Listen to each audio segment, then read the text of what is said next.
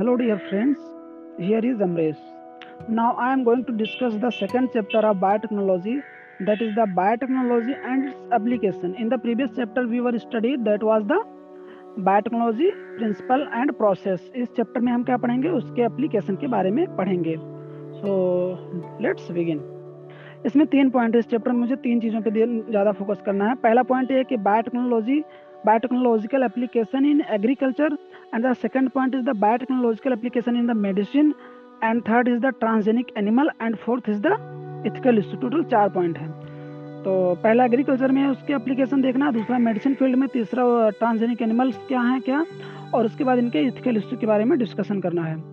So I am going to discuss the first point before that I am little bit start I am going to little bit start with the introduction तो इसमें लिखा है NCERT में कि biotechnology as you as you would have learn from the previous chapter जैसा कि तुमने पहले प्रीवियस चैप्टर में पढ़ा है essentially deals with the industrial scale production of pharmaceuticals and biologicals using genetically modified microbes चाहे फंजाई चाहे प्लांट्स चाहे एनिमल्स तो कह रहा है, चाहे माइक्रोब्स का यूज़ करके फंजाई प्लांट एनिमल किसी का भी यूज़ करके हमने प्रीवियस चैप्टर में पढ़ा है कि किस तरह से हम जो है फार्मास्यूटिकल्स यानी दवाइयाँ या बायोलॉजिकल प्रोडक्ट कोई भी तरह का प्रोटीन एंजाइम बनाते हैं, उसके बारे में हम पढ़ चुके हैं। तो ये कह रहा है फिर इसके बाद लिखा है, the application of biotechnology includes अब इसके एप्लीकेशन के बारे में हमें पढ़ना है तो उसमें क्या क्या आता है? तो this includes therapeutics diagnostics and genetically modified crops for agriculture and uh, fourth is the processed food and fifth is the bioremediation and waste treatment and four and last one is the energy production तो इतनी सारी चीज़ें हमें जो है इसके application में आते हैं जो हमें पढ़ना है। एक बार फिर से बोल देता हूँ क्या क्या पढ़ना है? पहले पढ़ना थेराप्यूटिक्स यानी कि ड्रग्स के बारे में, डायग्नोस्टिक्स के बारे में, उसको कैसे जाँच करते हैं, कोई भी डिज़ीज़ होता है। And the third is the genetically modified crops for agriculture के लिए। And the fourth one is the process processed food and fifth one is the bioremediation and six one is the waste treatment and the last one is energy production ये इसके points थे application के। फिर लिखा है three critical research areas of biotechnology are तो biotechnology में तीन क्रिटिकल रिसर्च एरिया हैं, उनके बारे में यहाँ पे बताया गया है। First one is providing the best catalyst in the form of improved organism अब कैटालिस्ट के फॉर्म अलग अलग हो सकते हैं। वो किसी ऑर्गेनिज्म के फॉर्म में हो सकता है, जैसे कि यूजली क्या होता है, एक माइक्रोब होता है, या फिर और एक प्योर एंजाइम या फिर प्योरली एक एंजाइम भी हो सकता है। तो हम कुछ भी मतलब हो सकता है वो, जिसका हम यूज़ कर सकते हैं। तो पहला हमें क्या करना है कि बायोटेक्नोलॉजी के रिसर्च एरिया में ये चला जा रहा है, ये खोज हो रही है कि एक अच्छा एंजाइम एक अच्छा जो है एंजाइम एक कैटालिस्ट खोजा जाए बायोलॉजिकल प्रोडक्ट के लिए, इस पर रिसर्च हो रही है। दूसरा है creating optimal conditions through engineering for a catalyst to act और जो एक कैटालिस्ट होता है, उसके लिए एक ऑप्टिमल कंडीशन की ज़रूरत होती है। अब उस ज़रूरत को पूरा करने के लिए इंजीनियरिंग में जो है क्या किया जा रहा है? एक बेस्ट कंडीशन को प्रोवाइड करने के लिए वो जो है उस पर अच्छे से इंजीनियरिंग की जा रही है कि मतलब कितना कंडीशन क्या रखा जाए, कितना ऑक्सीजन कितना पीएच कितना टेम्परेचर कितने अच्छे तरीके से आसानी से इस चीज़ को कंट्रोल किया जा सके मैनेज किया जा सके, इसके बारे में रिसर्च किया जा रहा है। And third one is the downstream processing और अगर हमारा प्रोडक्ट बन गया, उसके बाद हम डाउन स्ट्रीम प्रोसेसिंग करते हैं, उस पर भी रिसर्च हो रहा है क्या ये हो रहा है कि downstream processing technology to purify the protein और ऑर्गेनिक कंपाउंड तो प्रोटीन और ऑर्गेनिक कंपाउंड को आसानी से, अच्छे तरीके से, बेहतर तरीके से उनको प्योरीफाई किया जाए, इस पर भी रिसर्च चल रहा है। तो टोटल तीन पॉइंट पर रिसर्च चल रहा था, जो कि मैं बता चुका हूँ आपको। Let us now learn how human being, how how human have used biotechnology to improve the quality of human life कह रहा है कि और शुरुआत करते हैं, हम जानते हैं कि ह्यूमन लोगों ने, या जो है इंसान ने कैसे बायोटेक्नोलॉजी का यूज़ करके अपनी ह्यूमन लाइफ को जो है क्वालिटी को अच्छा बनाया, बेहतर बनाया। Specially in the field of food production and health और इसमें भी सबसे इम्पोर्टेंट किस फ़ील्ड में? फ़ूड प्रोडक्शन में और हेल्थ में ह्यूमन को ज़्यादा फ़ायदा हुआ बायोटेक्नोलॉजी से। तो उसमें वो किस तरह से इस चीज़ को इम्प्रूव किया, उसके बारे में चलो शुरुआत करते हैं, पढ़ा जाता है। तो इसमें फ़र्स्ट पॉइंट है twelve point one that is the biotechnological application in agriculture अब एग्रीकल्चर में इसके एप्लीकेशन को पढ़ते हैं। Let us take a look at the three points at the three options that can be thought for increasing food production कह रहा है कि आओ हम देखते हैं, ऐसे तीन तरीके हैं जिसके, जिस, जिसके द्वारा हम अपने फ़ूड प्रोडक्शन को बढ़ा सकते हैं। अब इसके तीन तरीके कौन कौन से हैं? उसमें पहला है कि एग्रोकेमिकल बेस्ड एग्रीकल्चर एग्रोकेमिकल का मतलब जो हम खातों में, खेतों में जो हम फर्टिलाइजर्स यूज़ करते हैं यूरिया फास्फेट वो उसकी बात कर रहा है। उनको अगर हम डालेंगे तो फ़ूड प्रोडक्शन बढ़ सकता है। दूसरा पॉइंट है ऑर्गेनिक एग्रीकल्चर ऑर्गेनिक एग्रीकल्चर में क्या होता है कि हम खाद डालते हैं, जो प्योर जो खाद होते हैं, अपने गाय के और अदर जानवर के जो ऑर्गेनिक होते हैं, जिनमें बनाया जाता है कंपोस्ट खाद, उसकी बात कर रहा है। उस खाद को भी यूज़ करके हम फ़ूड प्रोडक्शन को बढ़ा सकते हैं।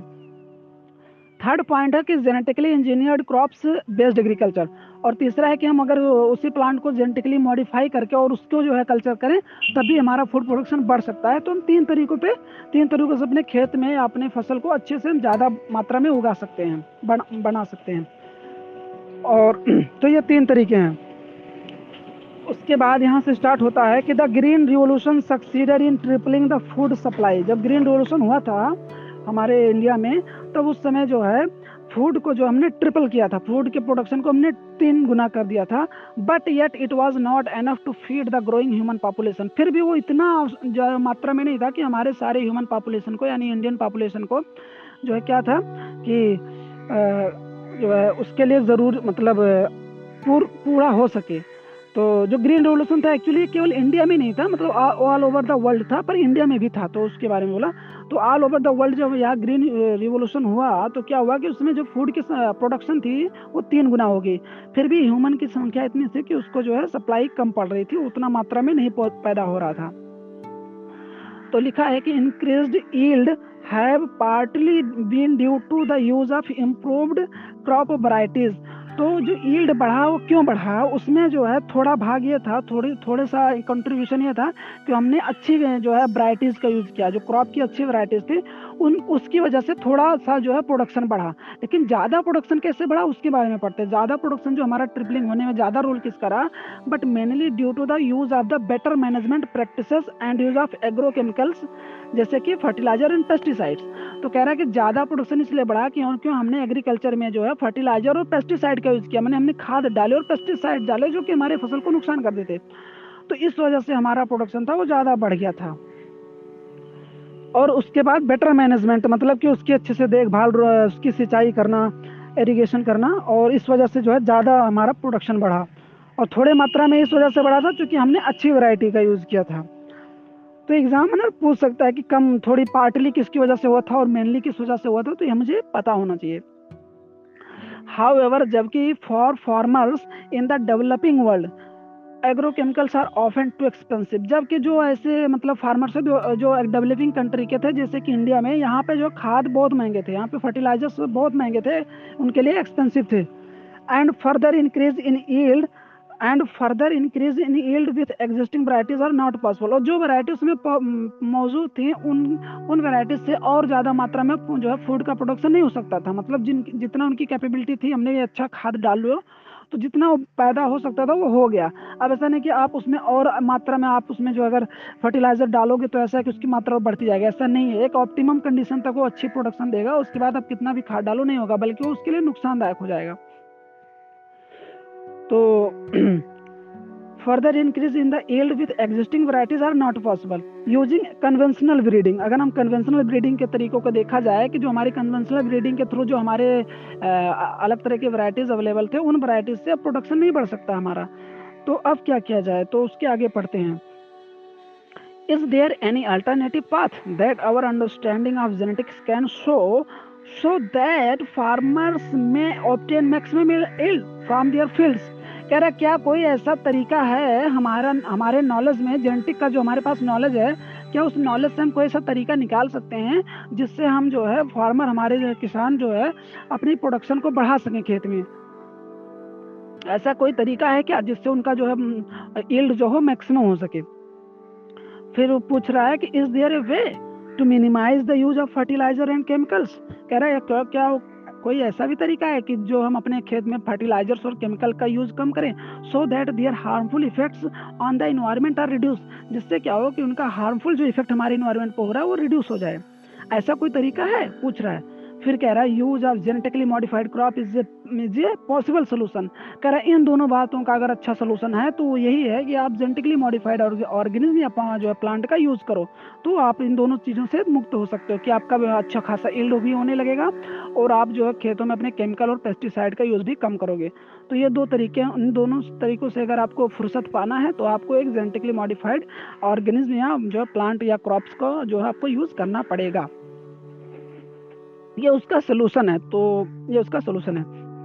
ये हमें पता होना चाहिए एग्जामिनर पूछ सकता है। फिर है, plants, bacteria, fungi and animals whose genes have been altered by manipulation are called genetically modified organism कोई भी ऑर्गेनिज्म हो, जिनके जीन को हमने मैनिपुलेट कर दिया आर्टिफिशियली अब उनको हम क्या बोलेंगे? उनको हम बोलेंगे जेनेटिकली मॉडिफाइड ऑर्गेनिज्म बोलेंगे। GM plants have been useful in many ways GM plants के जो जेनेटिकली मॉडिफाइड प्लांट्स हैं, उनके बहुत तरीकों का यूज़ है। जेनेटिकली जेनेटिक मॉडिफिकेशन हैज़ और जेनेटिक मॉडिफिकेशन करने से हम जो है क्या क्या चीज़ों में इम्प्रूवमेंट और किस क्वालिटी में क्या हो सकता है? उसके बारे में पढ़ते हैं। अगर हम किसी प्लांट को अगर जेनेटिकली मॉडिफाइड कर दें तो उसमें क्या क्या चेंजेस हो सकती है, वो किस तरह से किसके रेजिस्टेंट हो सकता है, किस तरह प्रोडक्टिविटी बन सकती है और क्या चीज़ों को ध्यान में रखना है, वो सब हम पढ़ते हैं। तो पहले लिखा है कि genetically genetic modification has the first point is made crop more tolerant to abiotic stresses अगर एबायोटिक स्ट्रेस है ना तो उनके लिए जो हमारा क्या है कि जेनेटिकली मॉडिफाइड जो हमारा जेनेटिकली मॉडिफाइड हमारे जो प्लांट्स हैं, वो हमारे जो है एबायोटिक स्ट्रेस हैं, जैसे कि कोल्ड है ड्रॉट है साल्ट है और हीट है। ये सारे कैसे एबायोटिक स्ट्रेस हैं? और इनको टॉलरेट करने की उनके पास कैपेबिलिटी आ जाती है, वो ज़्यादा कैपेबल हो जाते हैं, ठीक है? उसके बाद में अगला है रिड्यूस्ड उसके बाद अगला है हमारा reduced reliance on chemical pesticide यानी कि pest pest reduced reliance on chemical pesticide, that is the pest resistant crop, okay? And uh, उसके बाद हेल्प uh, उसके बाद थर्ड हमारा है helped to reduce post harvester loss तो सेकंड पॉइंट था कि हमारा जो हमारे केमिकल्स हैं उन पर हमारी निर्भरता कम हो जाएगी. तो पहला हम उनके रेजिस्टेंट हो गए ड्रॉट के अगेंस्ट जो है सारे. एबायोटिक एबायोटिक रेजिस्टेंस स्ट्रेस के अगेंस्ट हमारे प्लांट जो हैं, वो क्या हो जाएँगे? टॉलरेंट हो जाएँगे रेजिस्टेंट हो जाएँगे। दूसरा जो होगी केमिकल पे हमारी निर्भरता कम हो जाएगी, यानी कि dependency on the chemical pesticide हमारा कम हो जाएगा। थर्ड पॉइंट होगा कि help to reduce post harvest harvest loss जो हम काटने के बाद जो रख देते हैं घरों में या गोदामों में तो उसमें जो उनमें खराबी आ जाती है, उसमें भी एक, हमारा जो है, ये लॉस भी घट जाएगा, क्योंकि उसमें अच्छी तरह का टॉलरेट करने की और अच्छे तरह का रजिस्टेंट होगा उसके अंदर तो वो उस चीज़ों से भी बच सकता है। फोर्थ पॉइंट है कि increase increase efficiency of mineral uses by plants plants तो प्लांट जो है, किसी मिनरल को एक अच्छे से यूज़ कर पाए इफिशिएंटली यूज़ कर पाए, उस चीज़ को भी, उनके अंदर उस क्वालिटी को भी लाया जाता है जेनेटिकली मॉडिफाइड करके।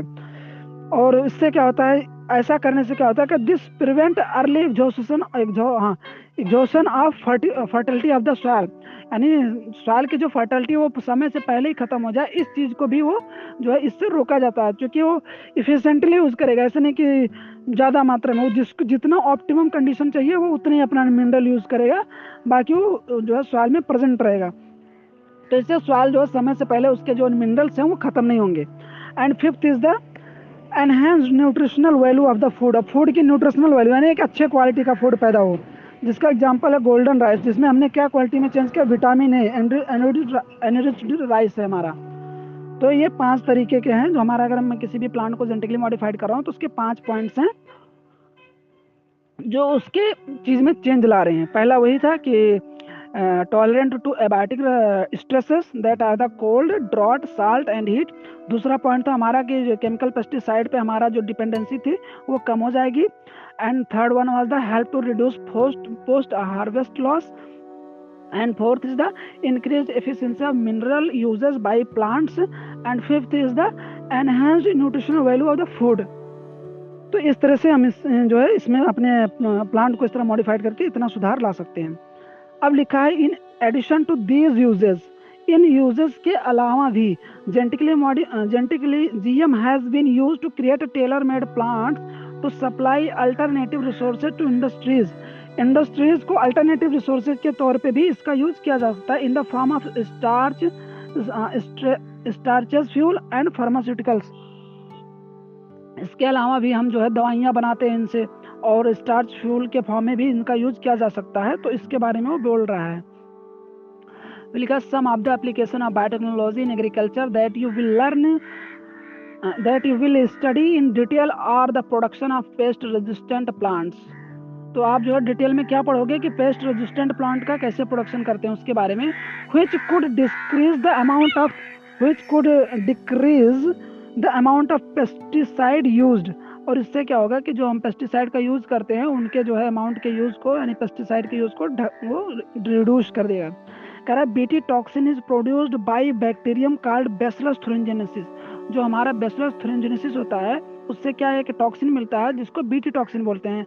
और बेसलस थ्रेंजेनेसिस को शॉर्ट फॉर्म में बीटी बोला जाता है बीटी तो BT toxin gene has been cloned from the bacteria एक बैक्टीरिया से हमने क्या किया कि बीटी जीन को निकाल लिया गया उसके, ठीक है? And has been expressed in plants उसको प्लांट में डाल दिया गया, जहाँ पे वो एक्सप्रेस किया। To produce to provide resistance to insect without the need of insecticide uh, the need of insecticide in effect created a biopesticide. तो इससे क्या हुआ कि हमने इंसेक्टिसाइड का यूज़ ना करके हम एक बायोपेस्टिसाइड बनाना चाहते हैं। बायोपेस्टिसाइड मतलब कि वो प्लांट या वो ऑर्गन जो है उस प्लांट जो है उस इंसेक्ट के अगेंस्ट खुद वो उसके लिए पेस्टिसाइड का काम करे। और जो इंसेक्ट उस प्लांट को अगर उसको उसको यूज़ करता है उसको खाता है तो उस इंसेक्ट की डेथ हो जाए तो उसको बायोपेस्टिसाइड कहते हैं उस प्लांट को। और ऐसा करने के लिए हमने बीटी टॉक्सिन जीन प्लांट में डाल दिया और एक्सप्रेस होने पे वो ऐसा हो जाता है। हमने आगे पढ़ा है डिटेल में कि वो एल्कलाइन पीएच होता गट का और पोर हो जाते हैं और फिर उसकी डेथ हो जाती है इंसेक्ट की। एग्ज़ाम्पल आर बीटी कॉटन तो एग्ज़ाम्पल ऑफ़ एग्ज़ाम्पल इस तरह के प्लांट के जो एग्ज़ाम्पल है, वो है बीटी कॉटन बीटी राइस तो जो नाम है, सब याद होना चाहिए। क्या क्या है? बीटी कॉटन है, बीटी कॉर्न है, बीटी राइस है, बीटी टोमेटो है, बीटी पोटैटो एंड सोयाबीन है। ये सारे जो है, इसके एग्ज़ाम्पल हैं, बीटी के, जो जेनेटिकली मॉडिफाइड प्लांट्स के हैं इनके। अब उसके बाद हम पढ़ते हैं बीटी कॉटन के बारे में। डिटेल में यहाँ पे दिया गया है। कह रहा है कि some strains of Bacillus thuringiensis produce proteins that kill certain insects कहते हैं कि सम स्ट्रेन जो बेसलस थ्रोजेनेसिस होती है, उनके कुछ स्ट्रेन ऐसे होते हैं जो एक प्रोटीन का फॉर्मेशन करते हैं, वो कुछ इंसेक्ट को क्या करते हैं किल कर देते हैं। सच है जो उसके एग्ज़ाम्पल वो जो इंसेक्ट है, उनके एग्ज़ाम्पल है lepidopterans that are called the tobacco budworm and army worm तो tobacco worm tobacco bud worm and army worm किस, किसके एग्ज़ाम्पल हैं? ये लेपिडोपेटेरन्स होते हैं। और फिर दूसरा जो है इंसेक्ट होते कैटेगरी होती है कोलिप्टेरन्स और कोलिप्टेरन्स का एग्ज़ाम्पल है बीटल बीटल्स एंड थर्ड है dipterans that is the example of dipterans के एग्जांपल क्या है? फ्लाइज एंड मॉस्किटोज हैं. तो ये सारे जो है इंसेक्ट जो है, इससे क्या हो सकते हैं? बीटी कॉटन के अगेंस्ट क्या होता है? रेजिस्टेंट होता है. तो लेप्टोपटेरन क्या है? Tobacco bird worm army worm coleopteran का एग्जांपल क्या है? बीटल है डिप्टेरेंस है. एंड बीटल्स है एंड डिप्टेरेंस का एग्जांपल क्या है? फ्लाइज एंड मॉस्किटोज हैं. देखा Bacillus thuringiensis forms protein crystals during a particular phase of their growth तो कह रहा है कि जो बेटी बैक्टीरिया होता है ना, वो अपने ग्रोथ फ़ेज़ के एक सर्टेन स्टेज में क्या होता है कि एक प्रोटीन क्रिस्टल बनाता है ये बीटी टॉक्सिन ठीक है, अपने फ़ेज़ में। और this crystal contain a toxic insecticidal protein और इनके पास क्या होती है, ये जो होती हैं इंसेक्टिसाइडल प्रोटीन होती हैं। Why does this this toxin not kill the not kill the Bacillus. कह रहा है कि उस बैक्टीरिया को क्यों नहीं किल करता? जो कि वो खुद ही टॉक्सिन बना रहा है तो उसे क्यों नहीं किल कर रहा है? तो उसके बारे में बता रहा है कि ये जो होता है, उसके अंदर प्रोड्यूस होता है ना, वो इनएक्टिव फॉर्म में जो है प्रोड्यूस होता है। उसको एक्टिव होने के लिए क्या होना होता है? एक बेसिक मीडियम की ज़रूरत होती है, जबकि जो बैक्टीरिया होता है, उसके अंदर का कंडीशन एसिडिक होता है तो वो फिर जो है उसको अफेक्ट नहीं कर पाएगा। जब उसको बेसिक बेसिक मीडियम मिलेगा तो वो एक्टिव होगा, और बेसिक मीडियम मिलता है वो इंसेक्ट के गट में। तो इसलिए इंसेक्ट को ही वो नुकसान करता है। तो फिर लिखा है कि actually the BT toxin protein exist an inactive protoxin तो प्रोटॉक्सिन के फॉर्म में होता है ये। But once an insect insect ingest the inactive toxin और जैसे कोई इंसेक्ट जो इस इनएक्टिव टॉक्सिन को अपने अंदर इंजस्ट करता है it converted into an active forms of toxin due to the alkaline pH of the gut तो गट के अल्कलाइन पीएच की वजह से एक्टिव हो जाता है ये विच सॉल्वलाइज द क्रिस्टल्स और इसकी वजह से क्या होता है? क्रिस्टल्स हमारे क्या होते हैं? सॉल्वल हो जाते हैं उस टॉक्सिन के। और फिर क्या होता है कि the activated toxin binds to the surface of mid gut और मिड गट के सर ये एक्टिव जो हमारा टॉक्सिन है activated toxin bind to the surface of the midgut epithelial cells तो मिडगट की एपिथेलियल सेल्स पे जाके वो बाइंड हो जाता है एंड क्रिएट पोर्स और वहाँ पे पोर क्रिएट कर देता है। दैट कॉज सेल स्वेलिंग और इसकी वजह से क्या होती है? सेल उसकी स्वेल कर जाती है और उसके बाद स्वेल होने की वजह से वो लाइसिस हो जाती है। तो सेल स्वेलिंग एंड लाइसिस और ऐसा होने से and eventually cause death of the insect और जो होती है, अंततः जो हमारा वो होता है इंसेक्ट वो मर जाता है, उसकी डेथ हो जाती है।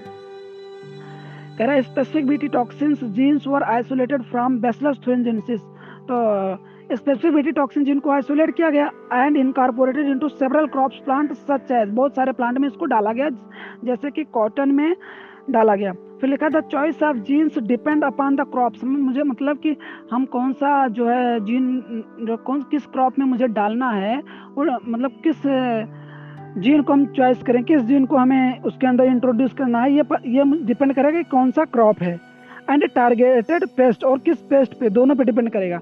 तो मतलब कि ये है कि एक प्लांट है और उस प्लांट पे कोई इंसेक्ट आ रहा है। तो हम उस प्लांट में कौन सा जो है टॉक्सिन वाला जीन डालें, ये दोनों बात पे डिपेंड करता है। कि वो प्लांट कौन सा है और इस पर भी डिपेंड करता है कि उस प्लांट पे वो इंसेक्ट कौन सा है जो उसको खाने आ रहा है। इन दोनों बातों पे डिपेंड करता है। एज मोस्ट और ज़्यादातर क्या होता है BT toxin are insect group specific ज़्यादातर बीटी जो हमारे बीटी टॉक्सिन होते हैं, वो इंसेक्ट ग्रुप स्पेसिफिक होते हैं, ठीक है?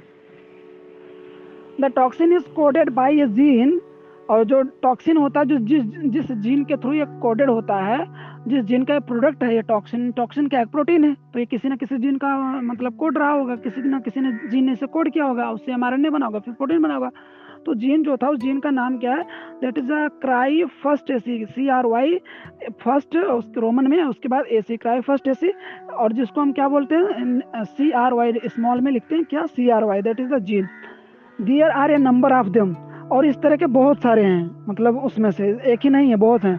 For example the proteins encoded by the genes cry first AC and cry second AB ये दोनों ही control the cotton bollworm cotton bollworm को कंट्रोल कौन करते हैं? क्राई फ़र्स्ट एसी के जीन और क्राई सेकंड जो है first AC and second AB ये दोनों ही बॉलवर्म के अंगेस्ट जो है, इनके पास जो है, ये जीन होते हैं और इनके प्रोडक्ट जो टॉक्सिन होते हैं, वो काम करते हैं।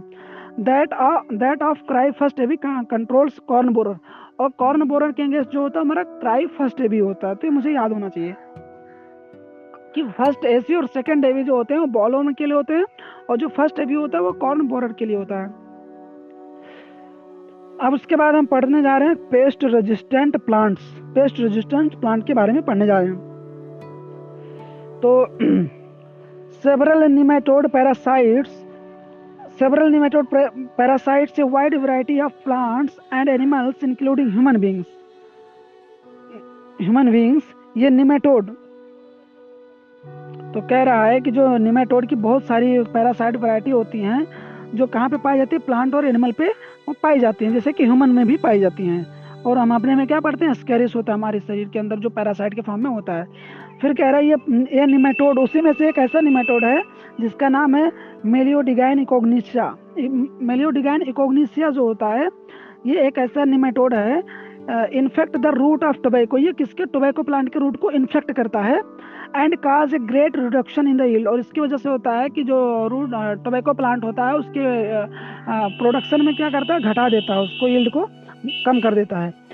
इसके लिए क्या किया गया कि एक novel strategy was adapted to prevent this infestation तो इस इस काज को इस, रो, इस जो वो डिज़ीज़ कॉज करा इसको रोकने के लिए हमने एक नए एक जो है बहुत ही बढ़िया तरीका ढूंढा नोबेल स्ट्रेटजी ढूंढा which was based on the process of RNA interference जो किस प्रिंसिपल या प्रोसेस पे बेस्ड था that was the RNA interference जिसको हम शॉर्ट फॉर्म में क्या लिखते हैं? R N R N A small I R N A I R N A I takes place in all eukaryotic organisms as a method of cellular defence तो हर और eukaryotic organism में जो होता है आर एन ए इंटरफेरेंस ये ये जो प्रोसेस होती है होती है।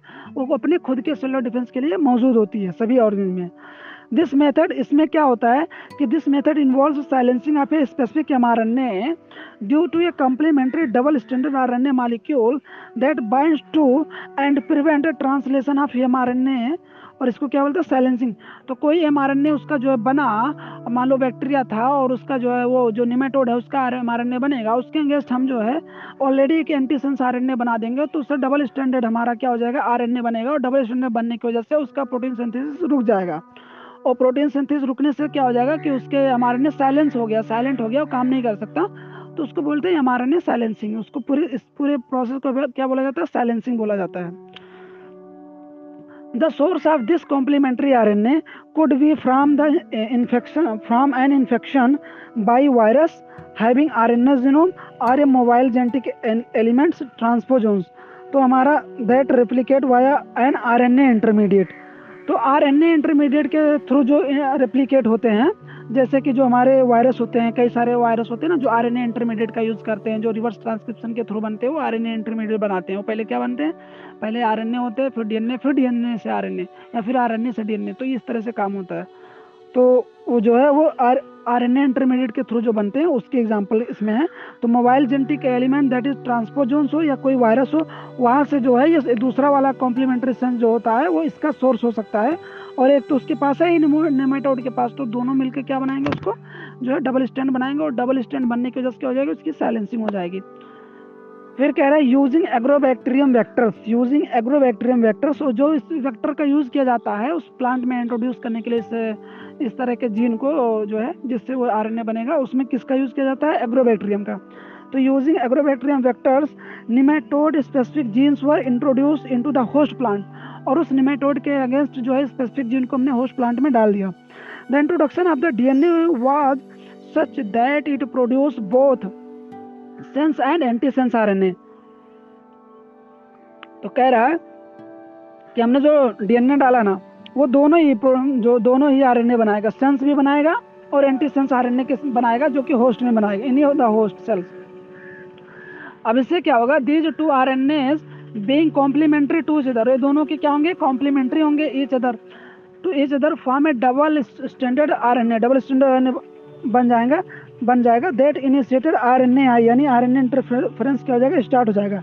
और दस साइलेंट है specific M R N A और इस तरह से जो है निमेटोड की specific specific M R N A को क्या कर दिया जाएगा? साइलेंट कर साइलेंट कर दिया जाएगा। उसके बाद में क्या the consequence was that the parasite could not survive in a transgenic host expressing specific interfering RNA तो कह रहा था कॉन्सिक्वेंस वाज दैट इससे क्या हुआ? इसका क्या परिणाम हुआ कि आरएनए इंटरफेरेंस होने से? कि पैरासाइट जो था, उसके अंदर सर्वाइव नहीं कर पाएगा could not survive in transgenic host expressing specific interfering RNA और क्या होगा कि उस एक स्पेसिफिक इंटरफेरिंग आरएनए उसके अंदर फॉर्म हो जाएगा। जो एक आरएनए जो उसके अंदर बन रहा होस्ट के अंदर, जो उसके लिए इंटरफेयर कर रहा है उसके एम को तो इस तरह से क्या होगा कि उसका जो साइलेंसिंग होने की वजह से उसका जो मतलब एक्सप्रेशन है वो नहीं हो पाएगा। The transgenic plant therefore got itself protected from the parasite और इस तरह से हमारा जो ट्रांसजेनिक प्लांट है, वो हमारा पैरासाइट से क्या हो जाएगा कि प्रोटेक्ट हो जाएगा और पैरासाइट अब उसका कुछ नहीं कर पाएगा। तो इस तरह से हमने इसका आधा पार्ट पढ़ा। and uh, next five part uh, i will start in the second episode. So thank you so much.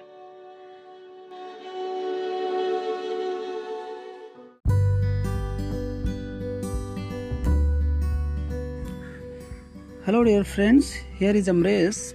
And now i am going to start the second part of the biotechnology and its application.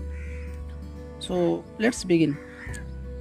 The point 12.2 biotechnology biotechnological application in medicine The recombinant DNA technological processes have made Im- immense impact in the area of healthcare by enabling mass production of safe and more effective therapeutic drugs.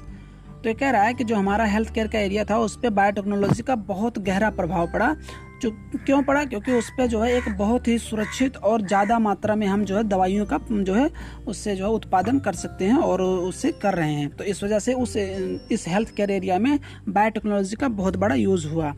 Further the recombinant therapeutic drugs जो हमारे recombinant technology के through जो हम दवाइयाँ बनाते हैं do not induce unwanted immunological response as is common in case of similar products isolated from non human sources तो कह रहा जो हमारे बायोटेक्नोलॉजिकल के प्रोडक्ट होते हैं, जो दवाइयाँ हमारी होती हैं, ये हमारे बॉडी पर उतना जो है अनवांटेड इम्यूनोलॉजिकल रिस्पॉन्स नहीं प्रोड्यूस करती हैं, क्योंकि ये प्योर दवाइयाँ होती हैं, इनको प्योर फॉर्म में बनाया जाता है। जबकि जो हमारे उनकी जबकि जो हम अदर एनिमल एनिमल सोर्स से अगर वही दवा, जैसे फॉर एग्ज़ाम्पल इंसुलिन ही अगर एक्सट्रेट करते हैं और उसको ह्यूमन में इंजेक्ट करते हैं तो इंसुलिन जो है थोड़ा बहुत एलर्जी कॉज कर सकता है और अदर तरह के unwanted wanted immunological response create कर सकता है so this is the difference between both जो है therapeutic drugs made from the recombinant technology and the just extracted from the non human source At present, about 30 recombinant therapeutics have been approved for human use the world over. तो कह रहा है कि now worldwide we have we have discovered or extracted thirty recombinant therapeutic drugs तो हमने thirty recombinant therapeutic drugs बना चुके हैं और उनमें से in India twelve of this are presently being marketed तो in India twelve of this are presently marketed हो रहे हैं. इंडिया में बारह आज के समय में मार्केट हो रहे हैं. The next point is twelve point two point one that is genetically genetically engineered insulin so हमने जो इंसुलिन बनाया था जेनेटिकली इंजीनियरिंग के थ्रू उसके बारे में पूरी कहानी यहाँ पे बताया जा रहा है। उसको हम ध्यान से सुनते हैं और समझते हैं कैसे क्या किया गया था। Management of adult management of onset diabetes is possible by taking insulin at regular in, time intervals तो कह रहा है कि कोई एडल्ट हो और उसको डायबिटीज़ हो जाए तो उसको अगर आपको रेगुलेट करना है तो उसको टाइम हर एक टाइम पर्टिकुलर टाइम इंटरवल पे उसको इंसुलिन की दवाइयाँ लेनी पड़ेगी। What would a, what a diabetic patient do if enough insulin was not available कह रहा है अगर एक डायबिटिक पेशेंट है और उसको एनफ अमाउंट में ही not getting the medicine of insulin so what could he do उसे वो क्या करना चाहिए उसे? If you discuss this you would soon you would soon realize that one would have to isolate and use insulin from other animals और अगर आप इस चीज़ को डिस्कस करो और समझने का प्रयास करो तो आपको लगेगा कि हमें फिर दूसरे एनिमल सोर्स से इंसुलिन को एक्सट्रेट करना पड़ेगा। फिर कह रहा है you would the insulin isolated from other animals be just as effective as that secreted by the human body itself कह रहा है, हमारी बॉडी के जो पेंक्रियाज की बीटा सेल से इंसुलिन निकल रहा है ना, वो इंसुलिन हमारा जितना इफ़ेक्टिव हमारे खुद की बॉडी में, क्या उतना इफ़ेक्टिव हम अगर हम दूसरे नॉन ह्यूमन सोर्स से जो है, अगर इंसुलिन निकाल के ह्यूमन में इंसेक्ट करते हैं तो क्या ये भी उतना इफ़ेक्टिव होगा? तो नहीं होगा, उतना इफ़ेक्टिव नहीं होगा, ये सही बात है। And would it not elect any immune response in the human body? कह रहा है कि यह ह्यूमन बॉडी में कोई अलग प्रभाव नहीं डालेगा। डालेगा, बिल्कुल डालेगा। अलग तरह की एलर्जी कॉज कर सकता है और अलग तरह के अनवांटेड इम्यूनोलॉजिकल रिस्पॉन्स क्रिएट कर सकता है। फिर आगे है कि नाउ इमेजिन इफ़ बैक्टीरियम और available that could make human insulin कह रहा है कि इमेजिन करो कि अगर बैक्टीरिया हमारे पास होता, हो और उससे हम ह्यूमन का इंसुलिन बना सकें तो क्या होगा?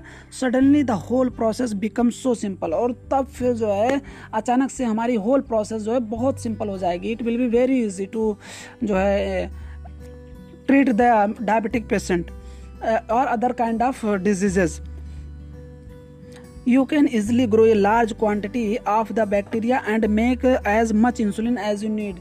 Because of because आज हम बायोटेक्नोलॉजी में अच्छा प्रोग्रेस कर चुके हैं तो आज हम चाहें तो बहुत सारी बैक्टीरिया को हम ग्रो करके बैक्टीरिया को और रिकॉमिनेंट टेक्नोलॉजी के थ्रू जितनी अमाउंट में हम इंसुलिन पैदा करना चाहें प्रोड्यूस करना चाहें, उतनी अमाउंट में प्रोड्यूस कर सकते हैं। फिर कह रहा think about whether insulin can be orally administrated कह रहा है, क्या सोचो, क्या हम इंसुलिन को ओरली इंजेस्ट कर सकते हैं? टू डायबिटिक पीपुल और नॉट और वाई कह रहा है क्या हम ले सकते हैं या नहीं ले सकते हैं? तो हम नहीं ले सकते हैं। तो पूछ रहा है वाई क्यों नहीं ले सकते हैं? तो हम इसलिए नहीं ले सकते कि इंसुलिन से प्रोटीन एंड प्रोटीन अगर हमारी बॉडी में जाएगा ओरली लेंगे तो उसका डाइजेशन हो जाएगा, वो स्टमक में ही डाइजेस्ट हो जाएगा। सो हम उसको उसका जो फ़ंक्शन होगा, वो काम नहीं करेगा, वो हमारे जो है बेकार हो जाएगा। तो इसलिए हम इंसुलिन को डायरेक्ट ओरली इंजेस्ट नहीं कर सकते हैं। फिर आगे है कि insulin use for diabetic was earlier extracted from pancreas of slaughtered cattles and pigs जो हमारे सिलेक्टेड कैटल्स और पिक्स होते थे पहले टाइम में, उन, वहाँ से हमारा क्या होता था इंसुलिन को एक्सट्रैक्ट किया जाता था और वो ह्यूमन को इंसेक्ट किया जाता था। Insulin from an animal source though caused some patient to develop allergy और other type of reaction to foreign protein चूँकि इंसुलिन जो है अदर एनिमल से निकाला हुआ इंसुलिन जो है ह्यूमन की बॉडी में आएगा तो एक फॉरेन प्रोटीन के जैसा बिहेव करेगा और ऐसा करने की वजह से उस बॉडी में, उस ह्यूमन बॉडी में, उस डायबिटिक पेशेंट के बॉडी में वो एलर्जी कॉज कर सकता है और जो है अदर टाइप के भी रिएक्शन जो है रिस्पॉन्स कर सकता है। फिर कह रहा है कि insulin consist of two short polypeptide chain insulin जो है, इसके पास दो शॉर्ट पॉलीपेप्टाइड चेन होते हैं chain A and chain B तो उनका नाम क्या है? चेन और chain B that are link together by disulphide bridges और दोनों ही डाइसल्फाइड ब्रिज के थ्रू आपस में जुड़े होते हैं चेन ए और chain B in mammals including humans insulin is synthesised as a pro hormone like a pro enzyme हम जानते हैं कि हमारे बहुत सारे एंजाइम बॉडी में होते हैं, जो पहले प्रो एंजाइम के फॉर्म में सिक्रेट होते हैं, फिर उसके लिए कुछ एक्टिवेटर होते हैं, जो उसको एक्टिवेट करते हैं, और फिर उसके बाद वो काम करता है एंजाइम उसी तरीके से हमारी बॉडी में हार्मोन जो होते हैं they are also secreted in the pro hormone hormone form यानी कि इनएक्टिव फॉर्म है and they get converted into active form by modification in them some modification करने के बाद में. तो उसमें जो प्रो हार्मोन हमारा होता है इंसुलिन इसमें कुछ चेंजेस होते हैं और उसके बाद में फिर ये हमारा कन्वर्ट हो जाता है किसमें एक्टिव हार्मोन में। तो जो प्रो हार्मोन को एक्टिव हार्मोन हार्मोन में कन्वर्ट करना है, इसके लिए क्या करना पड़ेगा? The pro hormone also need to be processed इसको प्रोसेस करना पड़ेगा before it becomes a fully mature and functional hormone तो फुल्ली मेच्योर और फंक्शनल हार्मोन बनाने से पहले इसको प्रोसेसिंग करना पड़ेगा और जब प्रोसेसिंग हो जाएगा तो ये मेच्योर और एक फंक्शनल हार्मोन में कन्वर्ट हो जाएगा। उसके लिए यहाँ पे एग्ज़ाम्पल लिया है कुछ contains an extra stretches called the C peptide तो हमारी जो इंसुलिन होती है, उसमें एक एक्स्ट्रा एच होती है, जिसको हम बोलते हैं सी पेप्टाइड और जिसका कोई काम नहीं होता फ़ंक्शन नहीं होता मेच्योर इंसुलिन में, या फिर जो है इंसुलिन मेच्योर इंसुलिन में सो उसको हमें रिमूव करना होता है। और उसको जब हम रिमूव कर देते हैं तो फिर हमारा इंसुलिन जो होता है, वो एक्टिव हो जाता है। जब तक ये प्रेजेंट रहेगा पेप्टाइड हमारे उस इंसुलिन में ए बी के साथ में सी भी रहेगा, तब तक वो इनएक्टिव होगा। और इनएक्टिव हो तो उसको हम प्रो हार्मोन बोलेंगे। और जैसे ही हमारा सी पेप्टाइड उससे रिमूव होगा तो वो एक्टिव हो जाएगा और फिर हम उसको हार्मोन बोलने लगेंगे। The C peptide is not present in the mature insulin and is removed during the maturation into insulin तो मेचुरेशन के टाइम पर सी पेप्टाइड को रिमूव कर दिया जाता है। The main challenge for production of insulin using R D N A techniques was getting insulin assemble into a mature form तो कह रहा है कि जो हम R R D N A technology के थ्रू जब हम बनाते हैं जो है इंसुलिन तो उसमें सबसे बड़ा जो चैलेंज होता है, हमारा द बिगेस्ट चैलेंज इज़ कि how to join both the stand of the insulin insulin के दोनों स्टैंड को हम कैसे जोड़ें? तो ये सबसे बड़ी हमारे लिए प्रॉब्लम थी.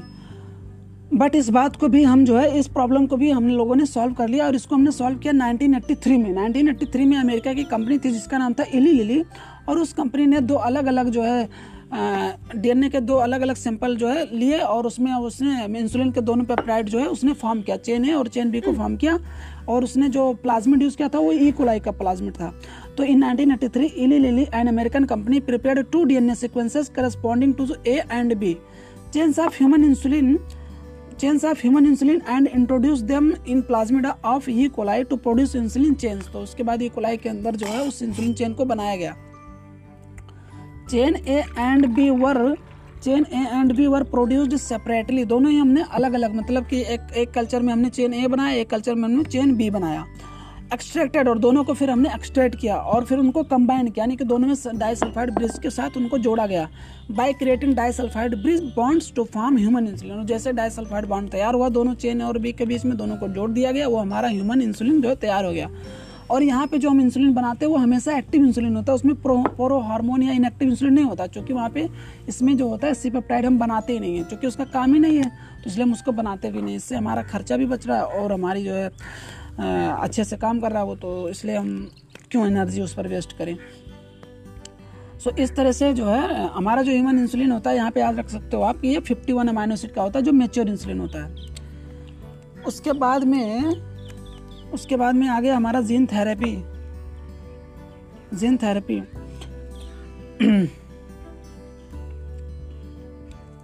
twelve point two point two gene therapy अब इसके बारे में पढ़ते हैं, जीन थेरेपी कैसे करते हैं?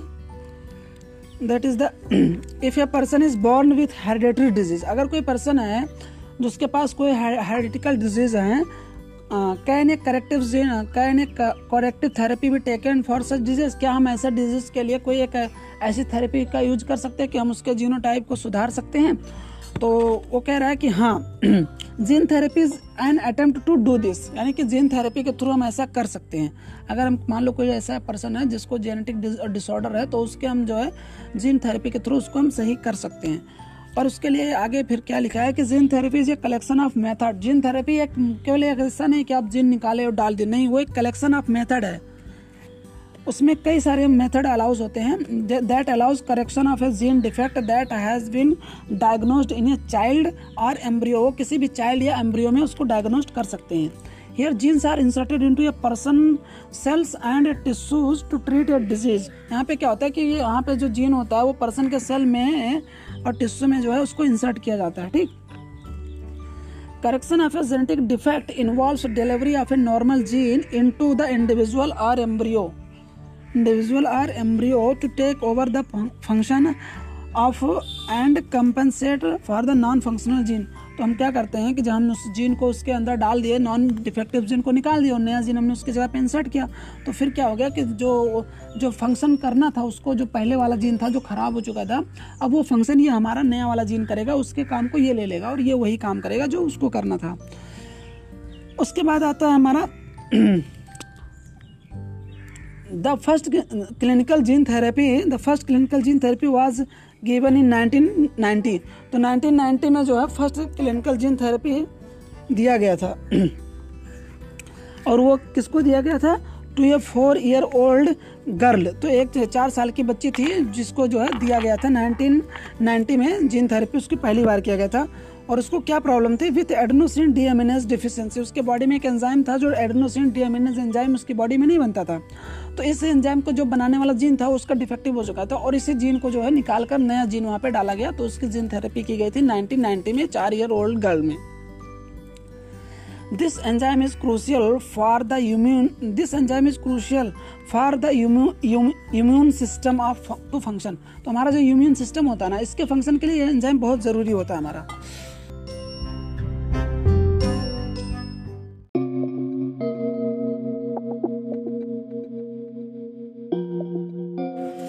Now I am going to start gene therapy तो इसमें क्या है कि if a person is born with hereditary disease can a corrective gene therapy be taken for such a disease कह रहे मान लो कोई इंसान है और उसको पैदा होते ही उसको जो है हेरिडिटरी डिज़ीज़ है तो क्या उस चीज़ को हम जो है उसको सही किया जा सकता है? उसको करेक्शन किया जा सकता है?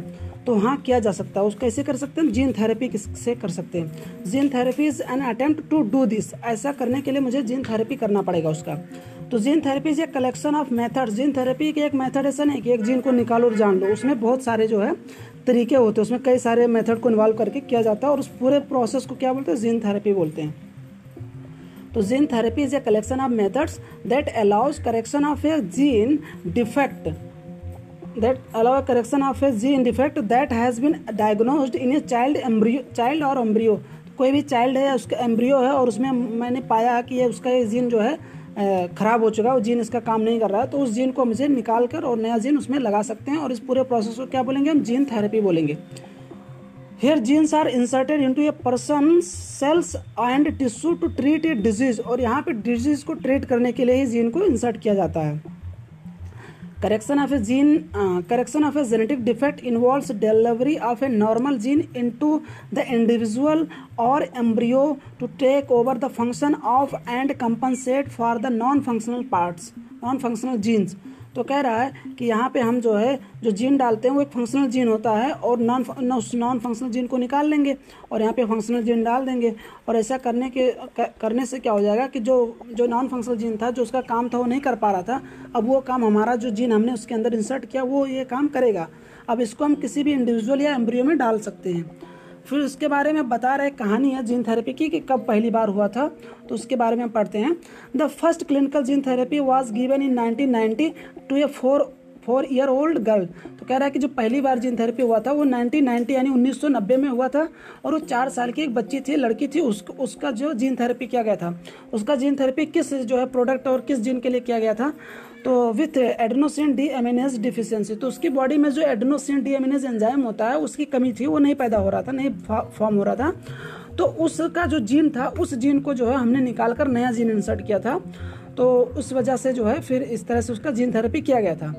और जो ये एंजाइम होता है, इसका क्या काम होता है? This enzyme is a crucial for the immune system to function और ये जो जीन होता है, जो जो ये एंजाइम होता है, ये हमारे इम्यून सिस्टम के फ़ंक्शन के लिए क्रूशियल होता है, जो कि हमारे जो है बाकी सारे जो सेल्स होती हैं, उनके जो मेचुरेशन के लिए इंपॉर्टेंट होता है। The disorder is cause due to the deletion of the gene for adenosine deaminase तो यहाँ पे क्या हुआ था कि उसका जो डी का जो जीन था, वही डिलीट हो चुका था वो। ऐसा नहीं था कि जीन खराब हो गया था, वो खराब नहीं होता जीन डिलीट ही हो गया था मतलब वो था ही नहीं उसके पास, वो आया ही नहीं।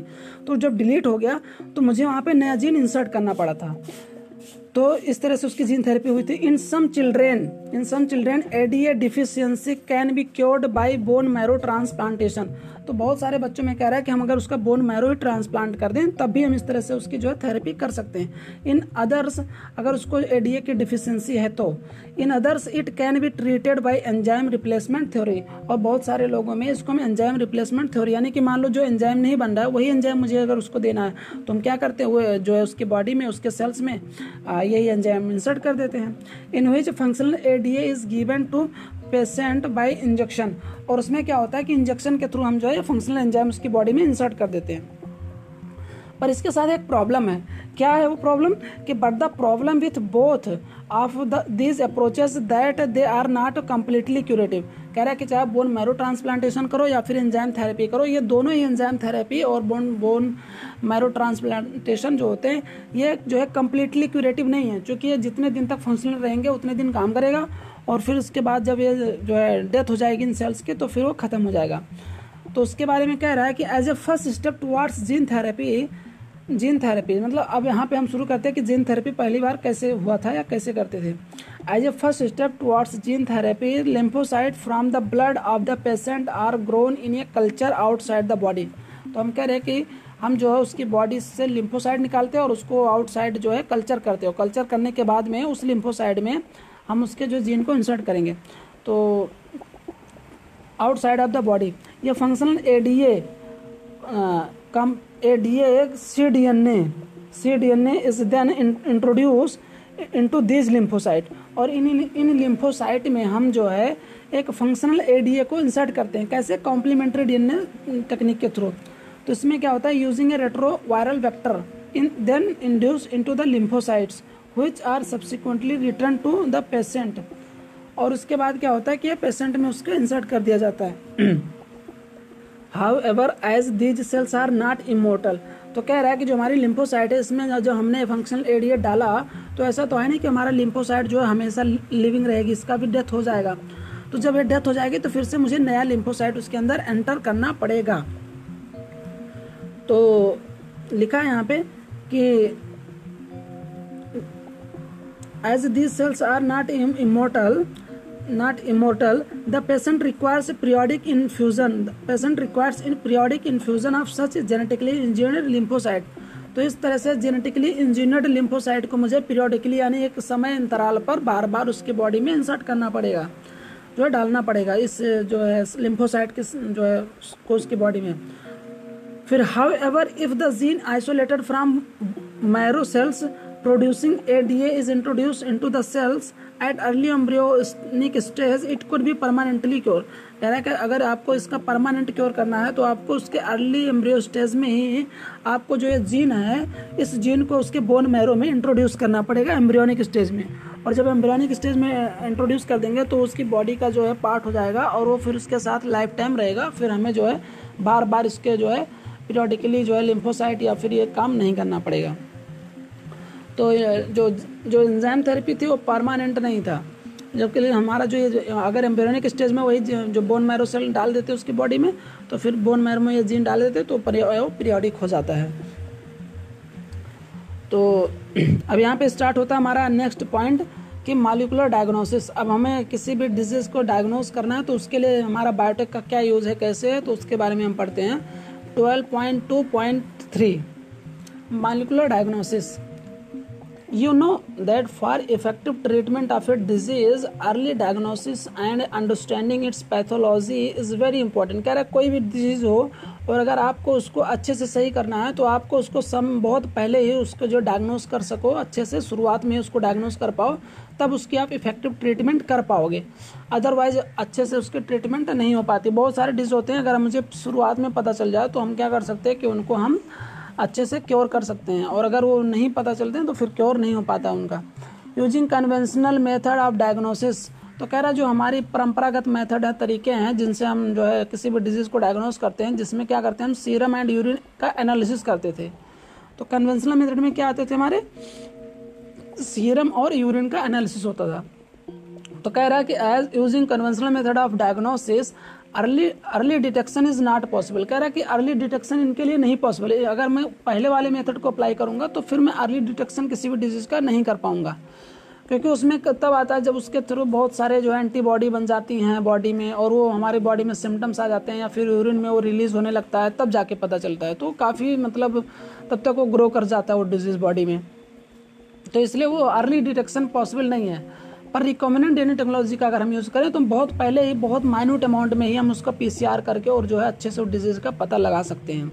तो यहाँ पे लिखा है कि recombinant DNA technology polymerase chain reaction and enzyme linked यानी एलिसा की बात कर रहा है एंजाइम लिंक्ड इम्यूनोसॉर्बेंटस से और some of the technique that serve the purpose of early diagnosis तो अर्ली डायग्नोसिस करना आपको तो क्या कर सकते हो आप? उसका या तो पीसीआर करो, या फिर आप उसको आरडीएनए टेक्नोलॉजी के थ्रू में जाओ, या फिर उसका एलिसा टेस्ट करो। तो आप इसको अर्ली डिटेक्शन कर सकते हो, ये तीनों तरीकों से। फिर आगे है कि प्रजेंस ऑफ़ ए पैथोजन चाहे वो बैक्टीरिया हो, चाहे वो वायरस हो is normally suspected only when the pathogen has produced ये डिज़ीज़ सिम्टम्स तो कह रहा है कि नॉर्मली क्या होता है कि जब वो पैथोजन बॉडी में एंटर करता है जब वो सिम्टम्स हमारे बॉडी में आते हैं डिज़ीज़ के, तब हमें पता चलता है कि हमारी बॉडी में ये डिज़ीज़ हो गया है, ये ऐसा हो गया है। By this time this concentration of pathogen is already very high in the body लेकिन जब ऐसा होता है कि हमें वो डिज़ीज़ का सिम्टम्स आते हैं, उस समय जो है हमारी बॉडी में पैथोजन जो होता है, उसकी कंसंट्रेशन बहुत ज़्यादा हो जाती है मात्रा में। So however very low concentration of a bacteria और virus can be detected by amplification of the nucleic acid by PCR तो कह रहा है कि हमें अगर उस बैक्टीरिया और वायरस का मुझे अगर वो करना है डिटेक्शन जो है तो उसके लिए मैं पीसीआर करूँ मैं उसके न्यूक्लिक एसिड का तो हम अर्ली स्टेज में पता लगा सकते हैं।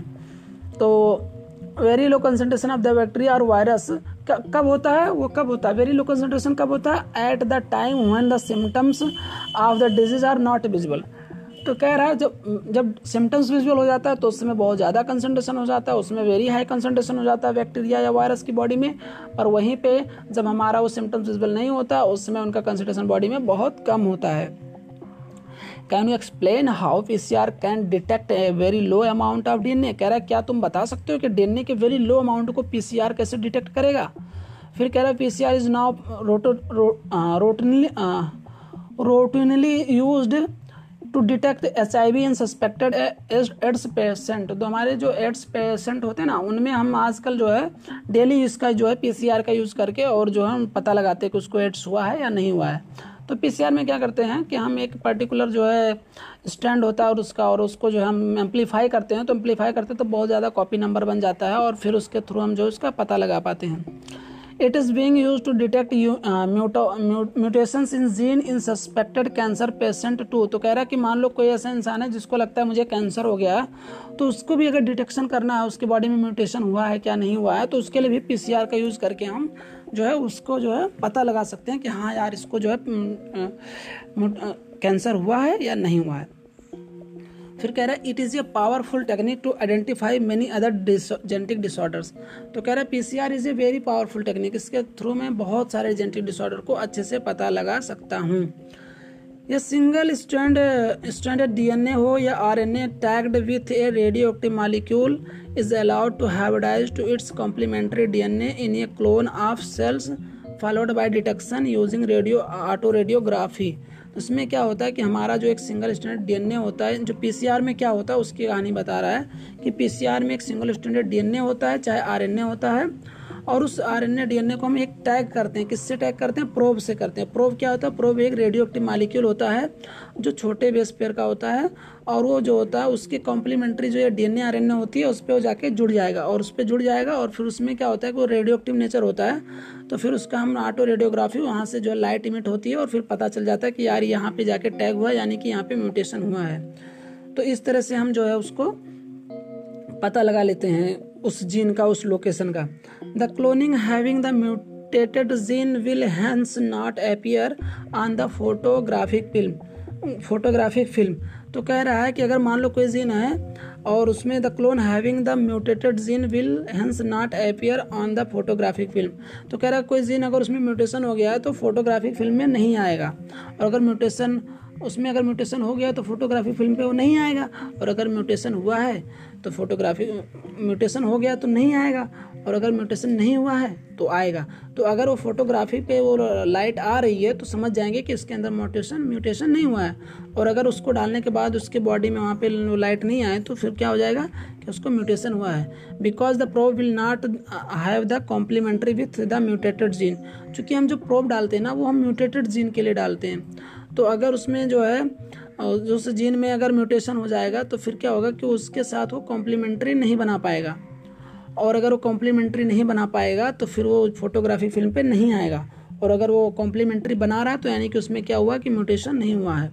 तो इस वजह से वो जो है, उस पर अपियर हो जाएगा अच्छे से लाइट उसकी। ELISA is based on the principle of antigen antibody interaction तो हमारी जो एलिसा होती है, वो एंटीजन एंटीबॉडी इंट्रैक्शन पे बेस्ड होती है। एलिसा क्या होती है, कि एक एंटीजन होता है और एंटीबॉडी और उनके इंट्रैक्शन पे बेस्ड होती है।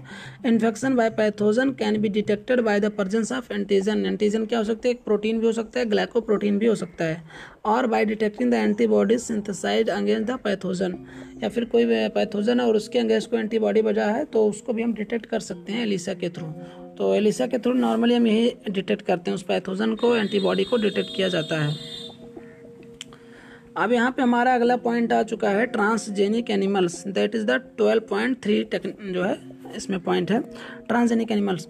तो कह रहा है कि animal that have that have had their DNA manipulated to possess and express an extra extra gene are known as transgenic animal तो कह रहा है कि कोई भी एनिमल है, उसके जीन को जिसको हमने मैनिपुलेट कर दिया है, ऐसे एनिमल को हम क्या बोलेंगे? ट्रांसजेनिक एनिमल बोलेंगे। उनमें अगर मैंने फॉरेन जीन आल जो है, उनके बॉडी में इंसर्ट कर दिया कर दिया है तो ट्रांसजेनिक एनिमल के यहाँ पे एक बहुत सारे एग्ज़ाम्पल दिए गए हैं। उसमें किससे क्या है? ट्रांसजेनिक रैट है रैबिट है पिग्स है सीप है काउज हैं एंड फ़िश हैं। Have been produced the over 95 percent of the all existent transgenic animals are mice कह रहा, जितने भी हमने आज तक ट्रांसजेनिक एनिमल्स बनाए, उसमें से हमने 95 परसेंट तो माइस ही बनाए हैं। तो इस बात को ध्यान में रखना है, याद होना चाहिए। Why are these animals being produced हम कह रहे हैं, हम ऐसे इन एनिमल को क्यों बना रहे हैं? हम ट्रांसजेनिक एनिमल क्यों बना रहे हैं? इससे क्या फ़ायदा है? फिर दूसरा कह रहा है कि how can man benefit from such modification और इस मॉडिफिकेशन से आदमी को या इंसान को क्या लाभ है? कह रहा है let us try and explore some of the common reasons तो कह रहा है, इस इस बात को समझने के लिए इनके कुछ जो है रीजंस को हम समझने का प्रयास करते हैं. तो इनमें से एक रीजन इसमें से यहाँ पे एनसीईआरटी में टोटल पाँच रीजन दिए गए हैं। पहला रीजन ये दिया है कि नॉर्मल फिजियोलॉजी एंड डेवलपमेंट तो नॉर्मल फिजियोलॉजी और डेवलपमेंट को चेक करने के लिए पहला रीजन है। दूसरा रीजन है स्टडी ऑफ़ डिज़ीज़ डिज़ीज़ को स्टडी करने के लिए हम इनको जो है बनाते हैं। तीसरा रीजन उसने दिया बायोलॉजिकल प्रोडक्ट्स बायोलॉजिकल प्रोडक्ट पैदा करना है तब भी इनको हम बनाते हैं। फिर चौथा रीजन दिया वैक्सीन सेफ्टी कोई भी वैक्सीन बनाया वो किसी काम करेगा नहीं करेगा उसकी सेफ्टी के लिए पहले इन, इन पे चेक किया जाता है तो उस वो एक जो है इसलिए इनको बनाया जाता है। फिर पांचवा रीजन दिया है केमिकल सेफ्टी एंड टेस्टिंग और पांचवा है केमिकल की जो बना रहे हैं वो केमिकल कितना अच्छा है और उसकी सेफ्टी कितनी है उसके लिए जो है उसका भी अप्लीकेशन इन्हीं के ऊपर पहले करते हैं तो उसके लिए भी इनको प्रयोग में लाया जाता है। तो इस तरह से पाँच रीजन है टोटल जो है जेनेटिकली मॉडिफाइड जो है एनिमल्स बनाने के लिए या ट्रांसजेनिक एनिमल बनाने के लिए। तो ट्रांसजेनिक एनिमल बनाने के पाँच रीजन है। पहला रीजन है नॉर्मल फिजियोलॉजी एंड डेवलपमेंट दूसरा रीजन है स्टडी ऑफ़ डिज़ीज़ तीसरा रीजन है बायोलॉजिकल प्रोडक्ट्स चौथा रीजन है वैक्सीन सेफ्टी एंड पांचवा रीजन क्या हमारा? केमिकल सेफ्टी एंड टेस्टिंग हम पहले रीजन को एक्सप्लेन करने के प्रयास करते हैं स्टार्ट करते हैं।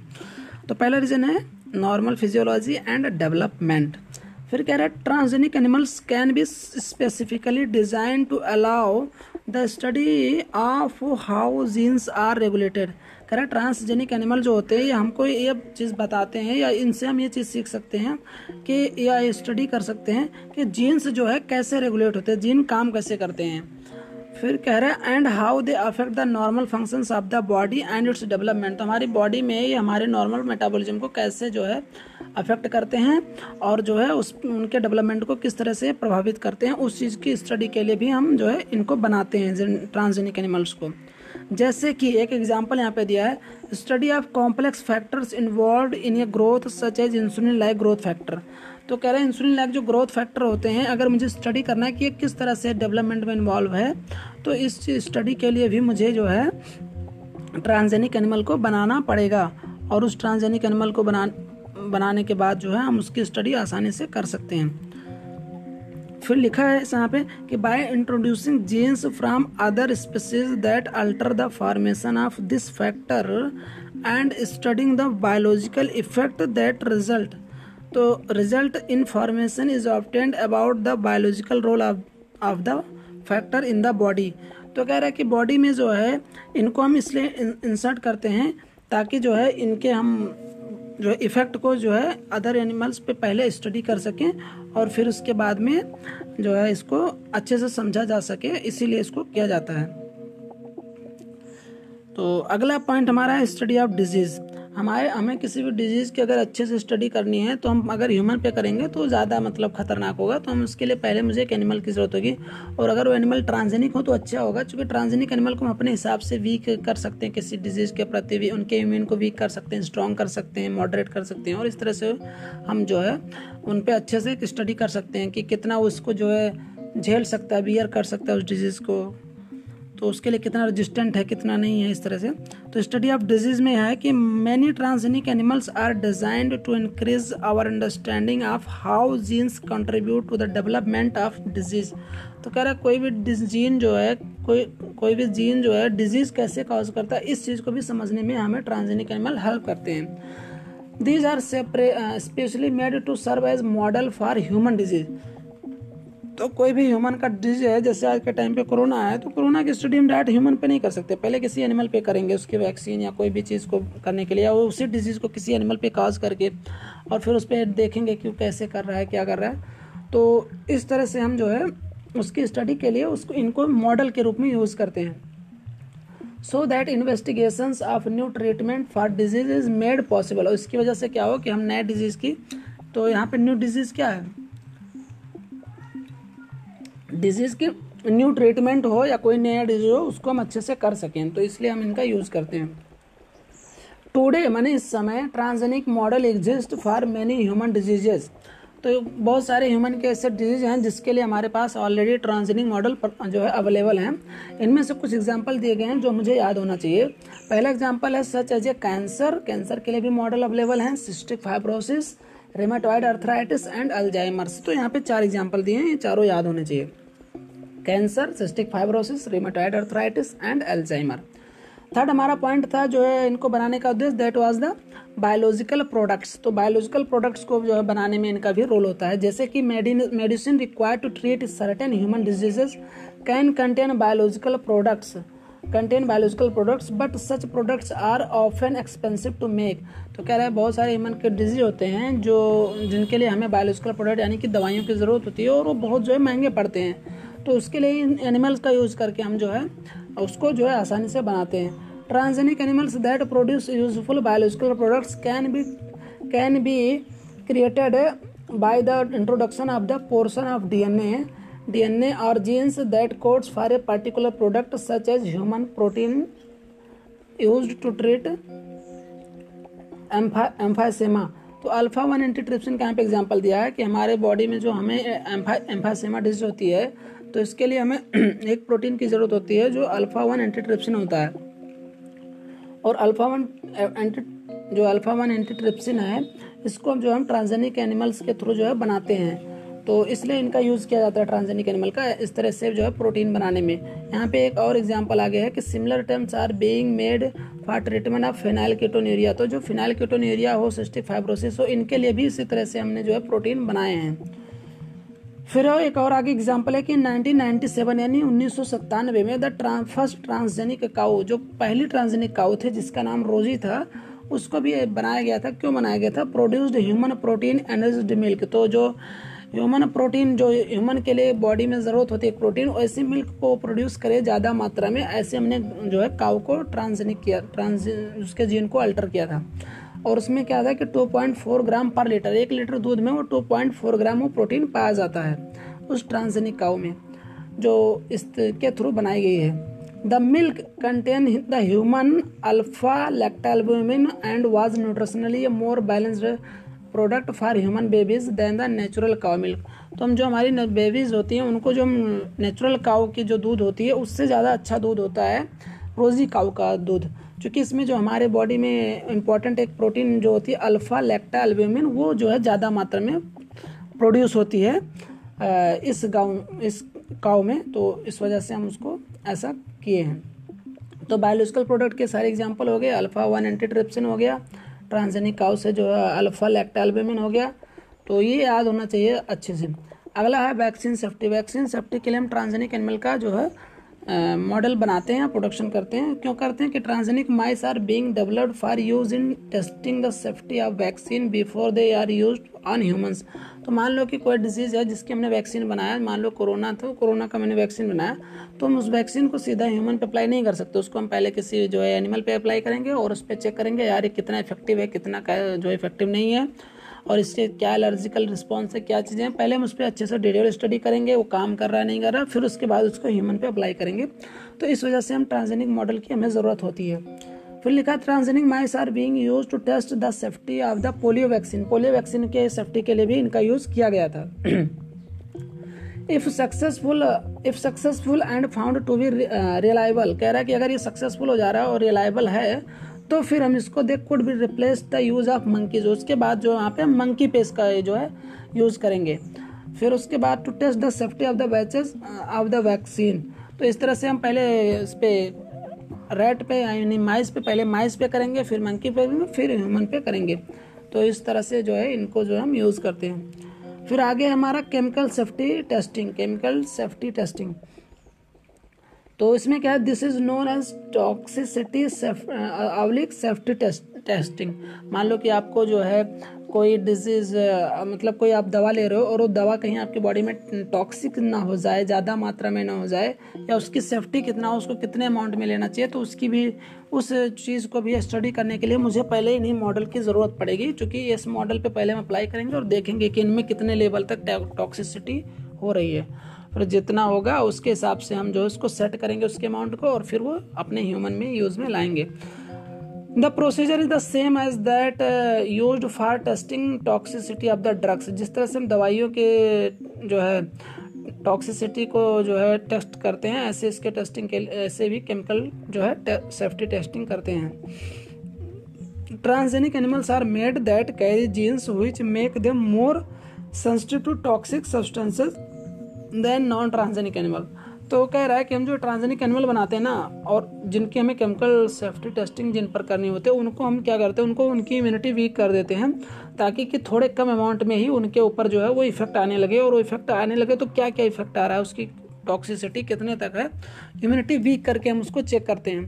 क्योंकि क्या होता है कि कोई भी चीज़ अगर आप खा रहे हो, अगर वो आपके लिए दवा ना बने तो जहर भी ना बने। तो इस चीज़ को ध्यान में रखते हुए कि अगर आप कोई चीज़ खा रहे हो और वो आपके लिए खाने से पहले, दवा से पहले जहर बन गया तो क्या फ़ायदा खाने का?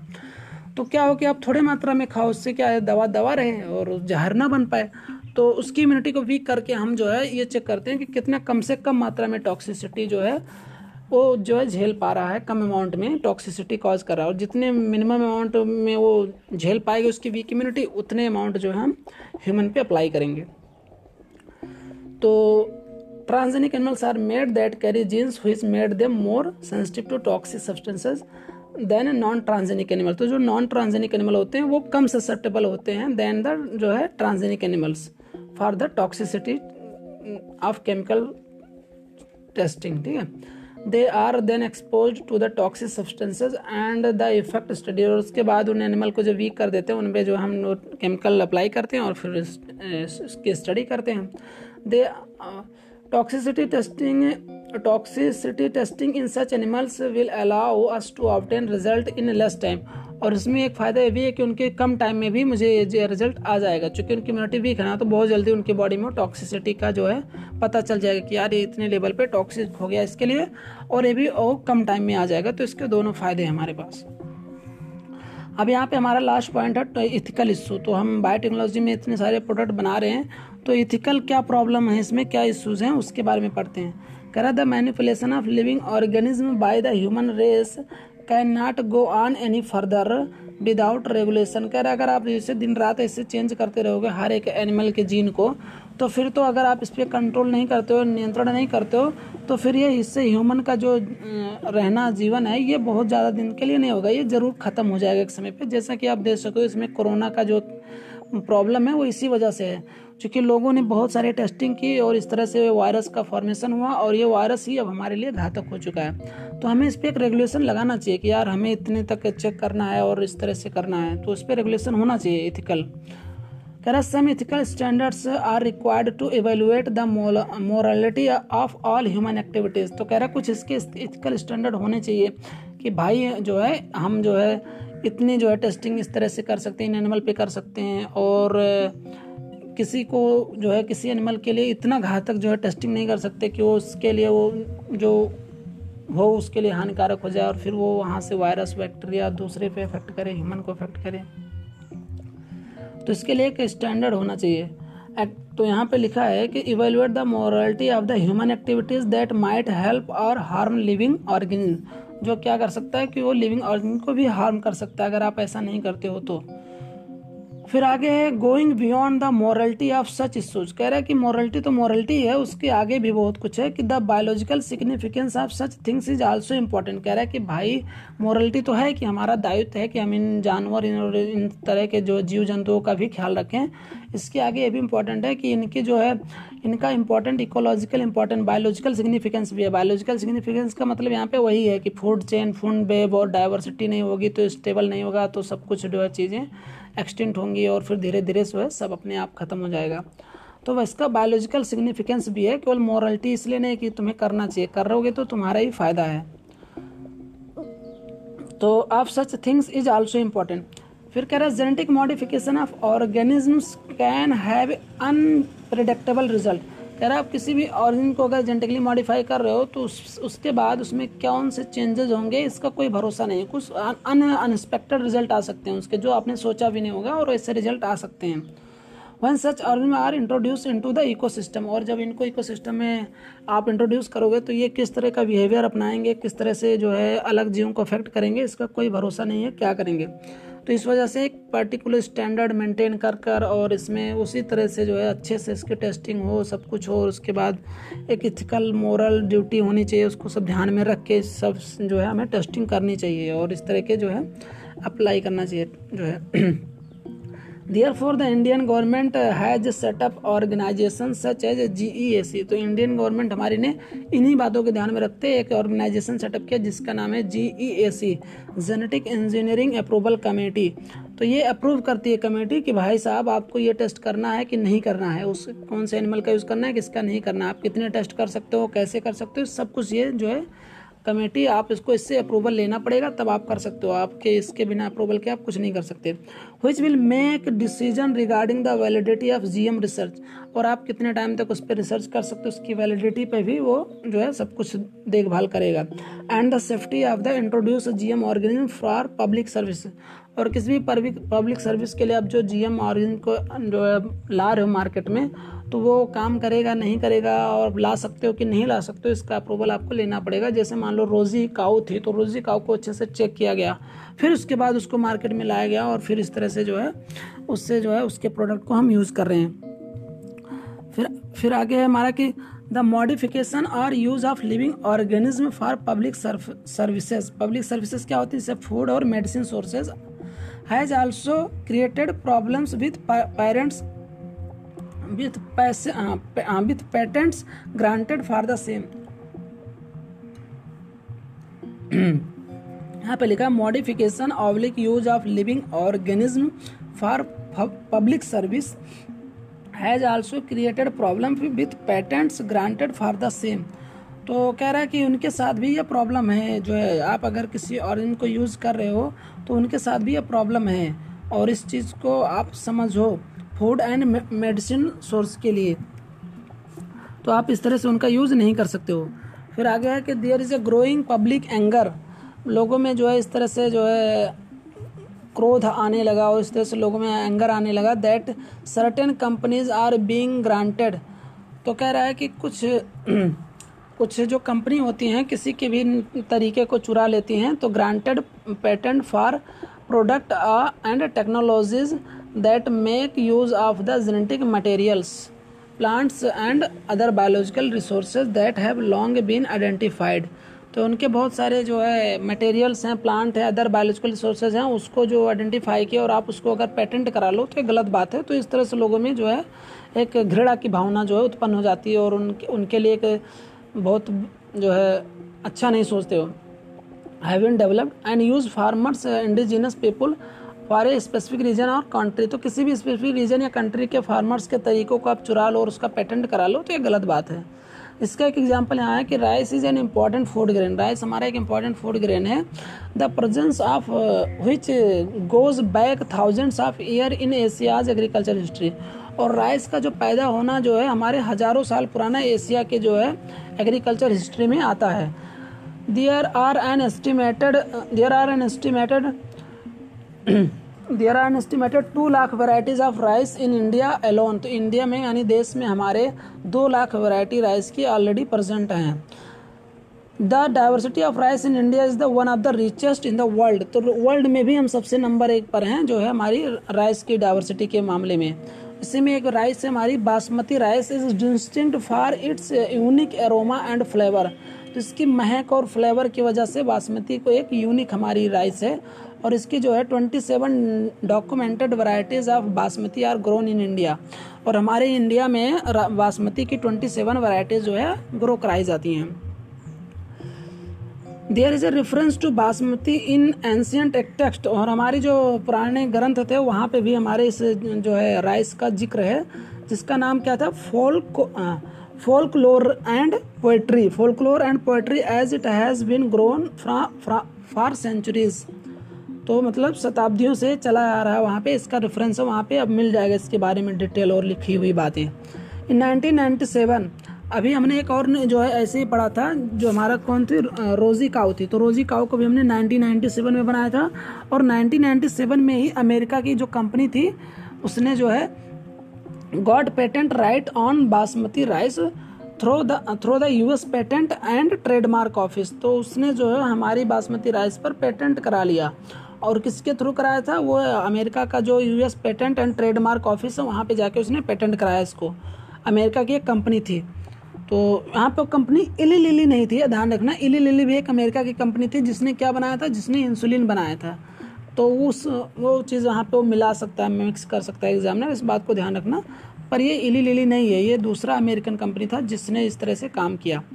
This allowed the company to sell a new variety of basmati in the US and abroad और कह रहा, जब आप किसी चीज़ को पेटेंट करा लोगे तो उसने क्या किया कि अब उस उस कंपनी को ये अलाउ कर दिया कि आप जो है इस बासमती को अमेरिका में और अब्रॉड यानी और किसी कंट्री में भी आराम से आप इसको जो है सेल कर सकते हो। और आप जितनी इसके वैल्यू रखोगे, जितने वो आपका होगा और दूसरा कोई इसको इंटरफेयर नहीं कर सकता।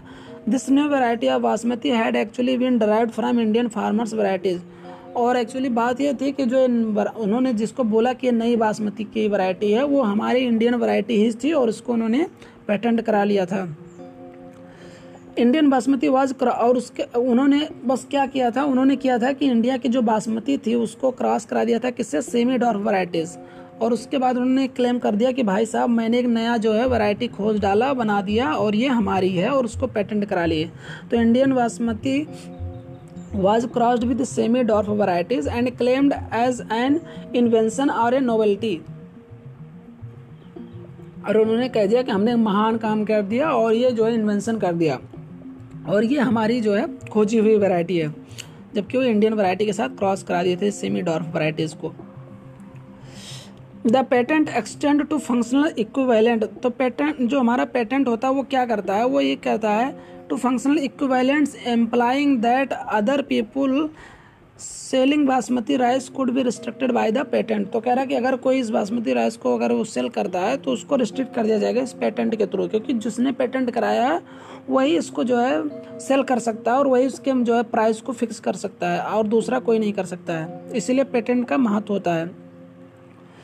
Several attempt have also been made to patent uses products and process based on based on Indian traditional herbs medicine तो कह रहा है, और भी ऐसे कई सारे किस्से हैं जिनमें उन्होंने क्या किया कि हमारे जो है इंडियन हर्बल मेडिसिन को जो है पेटेंट करा चुके हैं। इसमें एग्ज़ाम्पल है टर्मेरिक और नीम टर्मेरिक और नीम का भी उन्होंने पेटेंट कराया। और फिर आगे लिखा है कि if we are not vigilant and we do not immediately counter this patent application अगर हम इसके लिए कुछ नहीं करते हैं, अगर इनके विरुद्ध नहीं खड़े होते हैं तो क्या होगा कि अदर कंट्री या इंडिविजुअल जो होंगे अदर के कंट्री के लोग जो होंगे, में एनकैश वो हमारी चीज़ों को जो है अपना सकते हैं, हथिया सकते हैं। Encash on our rich legacy हमारी रिच लेगेसी हमारी इंडिया की डाइवर्सिटी क्या? बहुत ज़्यादा है इसलिए हम ट्वेल्व मेगा कंट्री में आते हैं ट्वेल्व मेगा डाइवर्सिटी कंट्री में आते हैं। और इतनी रिच डाइवर्सिटी हमारी है और इसको अगर वो हथिया लिए तो फिर हम क्या करेंगे? तो इसलिए हमें इसके विरुद्ध खड़ा होना चाहिए और हमें इसके लिए इन चीज़ों को रोकना चाहिए और हमें एकदम अगर कोई ऐसा करता है तो उस पर हमें उसके लिए, उसके खिलाफ खड़ा होना चाहिए। And we may not be able to do anything और अगर उसने एक बार पेटेंट करा लिया तो हम फिर कुछ नहीं कर पाएँगे। तो इसलिए उसको रोक, जो हमें अपनी चीज़ों को पेटेंट हमें खुद कराना चाहिए जितनी हमारी हैं। और अगर कोई ऐसा करता है तो उसके लिए हमें उसको रोकना होगा। और इसी चीज़ में एक वर्ड आता है बायोपिरेसी तो बायोपिरेसी के बारे में बोला कि biopiracy is the term use to refer to use of the bio resources by by multinational companies and other organisation without proper authorisation from the countries and the people concern without compensatory payment तो कह रहा है कि आप जो है किसी भी कंट्री का और किसी भी जो है कोई भी कंट्री है और उसके पास जो बायो रिसोर्स है, उस पर कोई मल्टीनेशनल कंपनी आए या कोई ऑर्गेनाइजेशन आए और उसको विदाउट प्रॉपर अथराइजेशन उसको अथराइज कराए बिना, उसको अच्छे से पे किए बिना और अगर उस चीज़ को अपना लिए वो तो इस चीज़ को हम बायोपिरेसी बोलेंगे, चोरी करना होता है कि बायो बायोलॉजिकल चीज़ों को अगर आप चोरी करते हो तो that is biopiracy most of the industrialise nations are rich financially तो कह रहे है, बहुत सारे ऐसे देश हैं जिनके पास इंडस्ट्रीज़ तो बहुत हैं। वो उसमें जो है, और उनके पास पैसे बहुत हैं। वो बट उनके पास क्या नहीं है but poor in biodiversity but biodiversity यानी कि जो बायोलॉजिकल डाइवर्सिटी हैं, वो बहुत कम है उनके पास। And traditional knowledge traditional knowledge में परंपरागत तरीके जो है, उनके पास बहुत कम है। तो इन नॉलेज और इन डाइवर्सिटी को अगर वो चुरा लें या हथियार लें तो उनके पास क्या हो जाएगा? उनके पास तो बहुत कुछ हो जाएगा। जैसे अमेरिका है, चाइना है, जो डेवलप्ड कंट्रीज़ हैं, जिनके पास फाइनेंशियली बहुत रिच हैं और जो है इंडस्ट्री इंडस्ट्रीज़ उनके पास अवेलेबल हैं। इन कंट्रास्ट और इसी के जस्ट अपोजिट जो डेवलपिंग कंट्रीज़ हैं, जैसे कि इंडिया है और भी कई सारे कंट्रीज़ हैं। In contrast the developing and the under develop जो डेवलप्ड जो डेवलपिंग कर रही हैं और बहुत सारे जो अभी अंडर डेवलप्ड हैं, उनके पास क्या world is rich in biodiversity उनके पास बायोडाइवर्सिटी बहुत है और ट्रेडिशनल नॉलेज है related to bio resources bio resources के रिलेटेड उनके पास नॉलेज अच्छा खासा है और उसके पास डाइवर्सिटी है, पर उनके पास पैसे और वो जो है कंपनीज़ और इंडस्ट्रीज़ नहीं है तो दोनों के पास अलग अलग प्रॉब्लम है। तो traditional knowledge related to bio resources can be exploited to develop modern application और इस हम ट्रेडिशनल नॉलेज को यूज़ करके जो है एक्सप्लॉयट कर सकते हैं, वो इसको यूज़ कर, कर सकते हैं और वो हम अपने मॉडर्न एप्लीकेशन में यूज़ कर सकते हैं। And can also be use to save time और फिर इस तरह से हम क्या कर सकते हैं कि अपने समय को बचा सकते हैं। तो कह रहे हैं हमारे पास जो ट्रेडिशनल नॉलेज है इसको हम यूज़ करके एक मॉडर्न तरीके से अपने समय को बचा कर और effort and expenditure during their commercialisation तो हम अपने टाइम को बचा सकते हैं एफर्ट को और expenditure during the their commercialisation और उसको अच्छे से हम प्रोड्यूस कर सकते हैं। There has been grown realisation of the justice in inadequate compensation and benefit sharing between developed and developing countries. और आज ही हमें ऐसा फील हो रहा है कि जो जिनके पास पैसे इंडस्ट्री हैं, वो हमारे साथ इनजस्टिस कर रहे हो, हमारे साथ सही काम नहीं कर रहे हो, हमारी चीज़ों को ले ले रहे हैं। और हमें उतना जितना हमें चाहिए, उतना वैल्यू और उतने पैसे हमें नहीं देते हैं उस चीज़ का। तो हमारे साथ ये जो है वो गलत कर रहे हैं। Therefore some nation are developing laws इसी वजह से बहुत सारे जो देश हैं, वो एक नियम बना रहे हैं to prevent such unauthorise exploitation of their bio resources and traditional knowledge तो जो बायो प्रेसी कर रहे हैं ना, इनकी इनकी वजह से जो है, क्या हो रहा है कि हम जो है, हमने जो है बहुत सारे लॉज बना डाले हैं और इसके लिए कि आप जो है ऐसे नहीं ले जा सकते हमारे रिसोर्स को और हमारे ट्रेडिशनल नॉलेज को। फिर इसी में क्या है कि the Indian parliament has recently clear the second amendment और हमारे इंडियन पार्लियामेंट में अभी जल्दी में सेकंड अमेंडमेंट लाया है of the Indian patent bill तो इंडिया में कोई पेटेंट कराएगा या कोई चीज़ को पेटेंट कराएगा तो उसके लिए अमेंडमेंट यहाँ पे लाया गया है इंडिया के पार्लियामेंट के through that takes such issue into consideration और ये इस तरह के जो बायोप्रेसी करते हैं, इस चीज़ों को ध्यान में रख के ये जो है अमेंडमेंट लाया गया है। Including patent term patent terms emergency provisions and research तो कोई पेटेंट कराना चाहता है, उसको इमरजेंसी प्रोविजंस आ गया, कोई इमरजेंसी पड़ गई किसी कंट्री को कि नहीं चाहिए मुझे, उसके लिए भी इस चीज़ को ध्यान में रखेगा। कोई रिसर्च करना चाहता है, उसको भी हमारा जो है ध्यान में रखेगा। एंड डेवलपमेंट डेवलपमेंट इनिशिएटिव और कोई कुछ नया चीज़ करना चाहता है इनिशिएट करना चाहता है तो उस चीज़ को भी उससे जो है हमारा जो पार्लियामेंट में सेकंड अमेंडमेंट पेटेंट बिल है, उसके थ्रू उसको जाना पड़ेगा, वहाँ पे चीज़ें करनी पड़ेंगी। तो इस तरह से हमारा chapter biotechnology and its application जो है, यहाँ पे एंड होता है। अब मैं इसकी समरी पढ़ने जा रहा हूँ। Summary biotechnology has given to human several useful products by using microbes plants animals and their metabolic machinery Recombinant DNA technology has made it possible to engineer microbes, plants, and animals such that they have novel capabilities. Genetically modified organisms have been created by using methods other than natural method to transfer one or more genes from one organism to other organism. Using techniques, generally using techniques such as recombinant DNA technology. तो इस तरह से वो इस technology का use करके बनाते हैं तो GM plants have been useful in increasing crop yields जो हमारे जीएम प्लांट्स होते हैं, इनका जो यूजफुल काम होता है? Increasing crop yields reduce pest harvest loss making crop more tolerant to stresses there are several GM crop plants without with improved nutritional value of food. And reduced the reliance reliance on the chemical pesticide. ठीक है? pest resistant pest resistant crops Plica recombinant DNA technology process have made immense impact in the area of healthcare and enabling mass production of safe and more effective therapeutics. Since the recombinant therapeutics are identical to human patient, they do not induce unwanted immunological responses and are free from the risk of infection as was observed in case of similar products isolated from non human resources human insulin is made in bacteria at it structure is is identical to that of the natural molecule तो जो हमारा natural molecule का insulin था, वैसे ही जो हम बना रहे रिकॉमिनेंट टेक्नोलॉजी से, वो भी एग्जैक्टली वैसे ही होता है। Transgenic animals are also use to understand the understand how gene contribute to the development of a disease by serving as a model for human diseases such as cancer, cystic fibrosis, rheumatoid arthritis, and Alzheimer. Gene therapy is the insertion of gene into an individual cells किसी भी individual के cell में and tissue to treat disease specially hereditary disease ठीक है? It does so by replacing a defective mutant allele with a functional one or one or gene targeting which involves gene amplification. Viruses that have viruses that attack their host and introduce their genetic material into the host cell as part of their replication cycle are used as uh, vectors to transfer healthcare healthy genes or more recently portion of the genes. The current interest the current interest in the manipulation of microbes plant and animals has raised serious ethical questions. So this was whole about the biology biotechnology and its application. And uh, thank you so much for the listening